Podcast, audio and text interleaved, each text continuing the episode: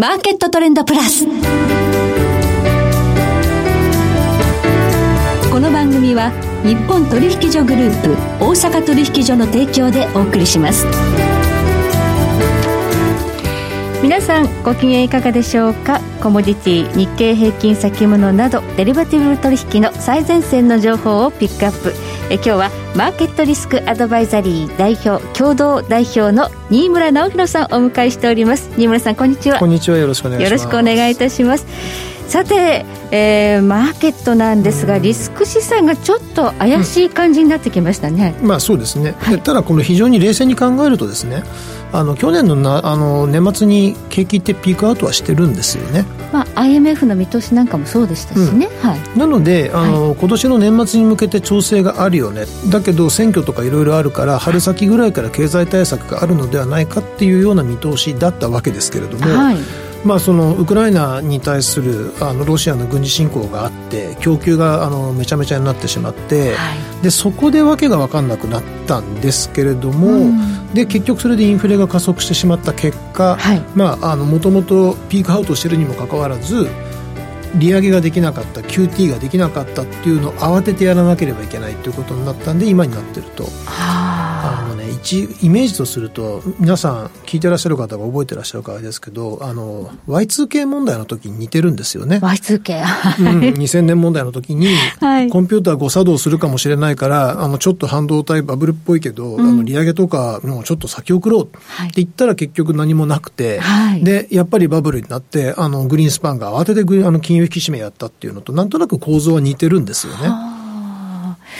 今回ね、その、ロシアのウクライナ侵攻っていうノイズがあったがゆえに、ちょっと混乱が、はい、はい、大きくなったということですね。ですね。で、はい、そのロシアの問題も、供給が相当滞ってしまう、本当にロシアに対する制裁で買わないんじゃないかっていうところが、はい、あの、戦争が起きた直後っていうのは皆さん心配した、市場参加者みんな心配したところだったんですけども、うん、結局やっぱりその、キーになってくるエネルギーが、うん、あの、売り手もそうなんですけども、買い手側としてもやっぱり、急にやめるのは、やっぱり命に関わる部分もあるので、止められない。ですね。はい、急には無理だねっていうところが認知されたので、はい、現状は去年のあの後半からテーマになっている景気っていうところにもう一回焦点を当てなければいけないのじゃないかっていうふうにだんだんマーケットがなってきて、うん、っていうふうに思うと今下がってるのはまあ、ある意味、あの、あって当然って言っちゃあれかもしれないですけども、あってても、あの、起きておかしくない下落なのかなっていうふうに思いますね、はい、まあ、供給障害からちょっとこう思惑で上がってたものが、あれ？やっぱり景気という方にこう視点が移ってきたのが今のマーケットということになりますね。はい、すねはい。ではまあエネルギー、そしてまあ貴金属、農産物に至るまでここからどのような、えー、シナリオが考えられるのか、えー、今日は詳しくお話を伺っていきたいと思います。今日もどうぞよろしくお願いいたします。ますその前に今日の主な指標の方をお伝えしておきましょう。えー、大引けの日経平均株価です。今日112円70銭高、26,659円75銭で取引を終了しました。そして今、来週の日経平均先物夜間取引スタートしています。現在26,690円で動いています。日経平均ボラティリティインデックスは24.19でした。そしてコモディティ東京プラッツドバイ原油先物中心現月の22年10月ものは日中取引の終値で2430円高79,590円となりました。大阪金先物2000えー、2023年4月ものは、日中取引の終値で114円高7576円となりました。ではこの後、新村さんに詳しく伺ってまいります。マーケットトレンドプラス。さて、今日はマーケットリスクアドバイザリーの新村直弘さんにお話を伺っていきます。さあ、あの、コモディティ価格が上がって、ロシアの問題が上がって、うん、でも供給への不安から、まあ、ものすごく一段高になったのが今落ち着いている。これは、まあ、景気に、まあ、えー、フォーカスが移ったからという話ありますが、中国のリスクってどのようにお考えですかね？あの結構難しくて、はい、で、まあ、その政治的に今、その、あの、ロックダウンをしてるわけですよね。えー、で、まあ、その、ゼロコロナをやっちゃってるがゆえに、今こうなってるわけですけれども、さすがにここまでやるとですね、景気が悪くなってくるので、ですよね。まあ、あの、解除せざるを得ない。はい、なぜかというと、あの、夏に、あの、3期目やっていいですかっていうのは、やっぱり習近平さんもね、うん、あの、長老に伺いを立てなきゃいけないので、これはなんとかしなきゃいけないと。はい、やったら、これ、まあ、政治的なところがあって、やっぱりその上海、なので、上海閥の方々にある程度プレッシャーをかけるためにロックダウンを厳しくしてるんじゃないかという見方もありますし、なるほど。はい、でも今度はそれによって景気が悪くなってしまうがゆえに、逆にこの李克強さんとかを中心とする共生団の、はいあの、要は力が増してしまうってこともあるので、はい、まあそうなってくると、あの政治的なバランスとか自分の立ち位置を考えると、やっぱりそろそろロックダウンを解除して、うん、あの普通の正常状態に戻していかないとまずいっていう力学が相当働いてると思うんですね。えー、なので、はい、今その中国の景気が相当あの世界景気の下押し要因になっていて、ヨーロッパにも当然波及はしているわけですが、はい、あの、ここはあの多分短期的には戻っていくんだろうと思うんですよね。うんうん。なのでそうすると景気循環系商品ですからエネルギーですか、あとは特に鉱物資源の価格は、はい、一旦もう一回上がるとは思うんですね。夏に向けてですね。中国がもうちょっとこう刺激策を打つという可能性があると。はい。はい。その後はやっぱりまた世界景気はやっぱりダメだよねってことになるんですか、ね、はい。まあ、あの、別にそこまで悲観するものでもなくて、うん、あの、もともとその景気の循環の中で、前からこの回でも説明してますけども、はい、あの、在庫の投資循環サイクル、まあ4年のサイクルっていうのがまだ生きてるので、まあそうするとやっぱり年末に向けてはその普通の意味で下りのエスカレーターに乗ってるので、ある意味これ正常な調整なんですよね。はい。ただ怖いのが、ここでぎゅーっと引き締めをやりすぎたり、うん、やっぱりロックダウンもっと続けた方がいいんじゃね？みたいな話になっちゃうと、はい、オーバーキルになっちゃうので、そこだけはちょっと非常に怖いかなというところではありますね。アメリカの金融政策の手綱というのも重要ということになりますね。はい、そうなります。そんな中で、まあ、エネルギー価格、うん、まあ、高止まりではあるんですが、はい、まあ、一時の上昇は止まったかなという印象ですね。ですね。あの、やっぱりその、ロシアから、あの、全く出てこないということではないなと。うん、あとは、その、なんか、ブレンダーみたいな方もいて、あの、ロシア産の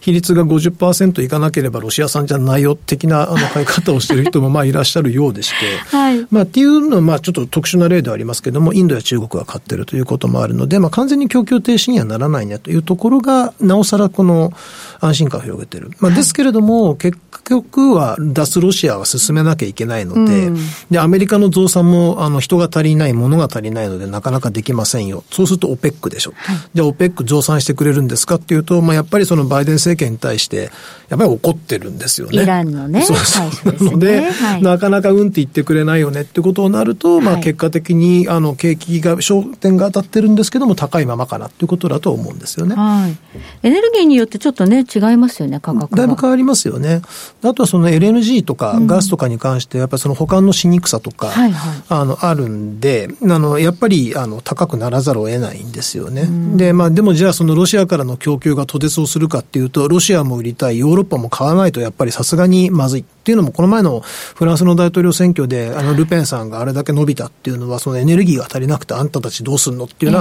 なところに共感した人が多かったからってことなので、まあ、そこも考え合わせるとですね、やっぱりその、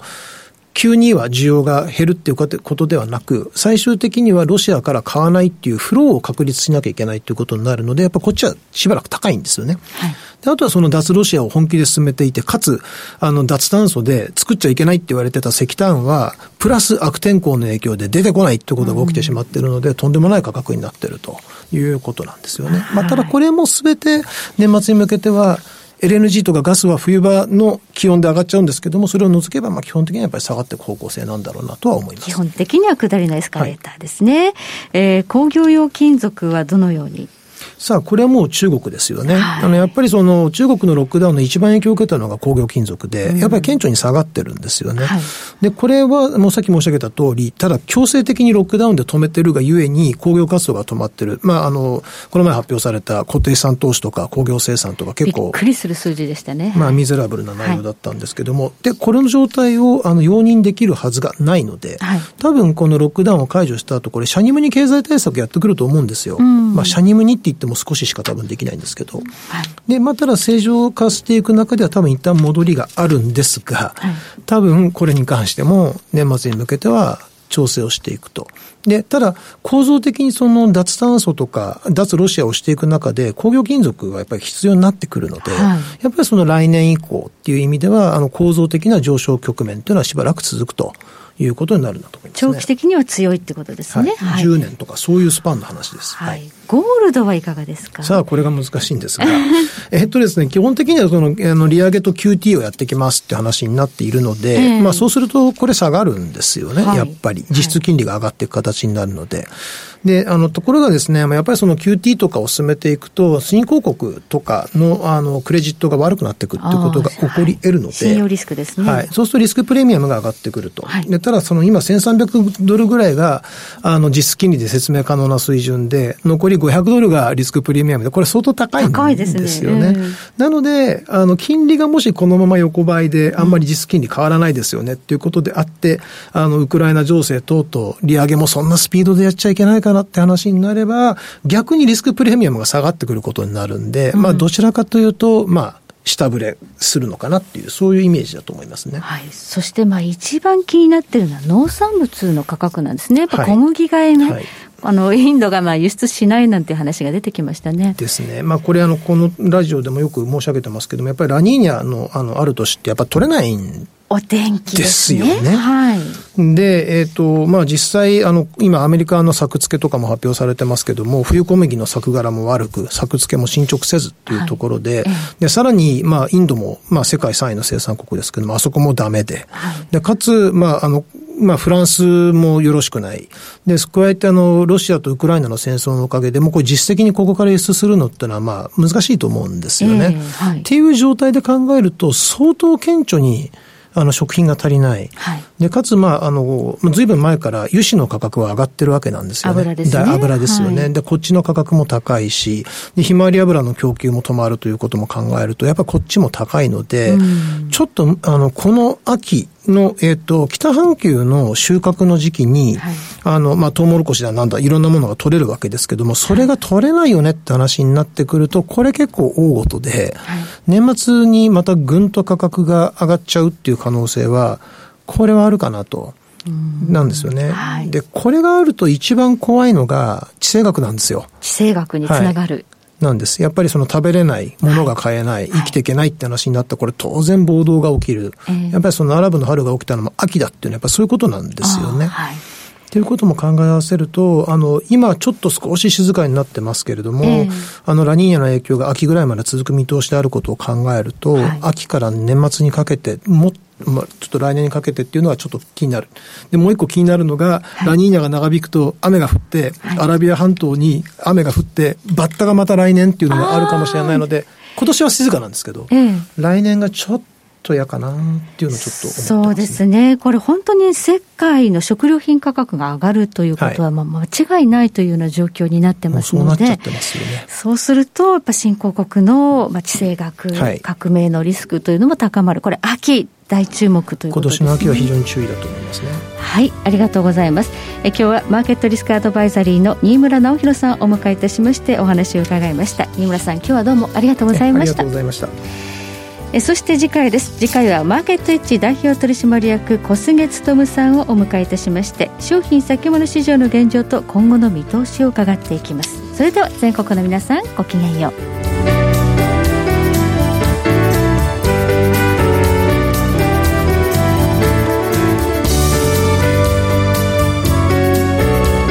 この番組は日本取引所グループ大阪取引所の提供でお送りしました。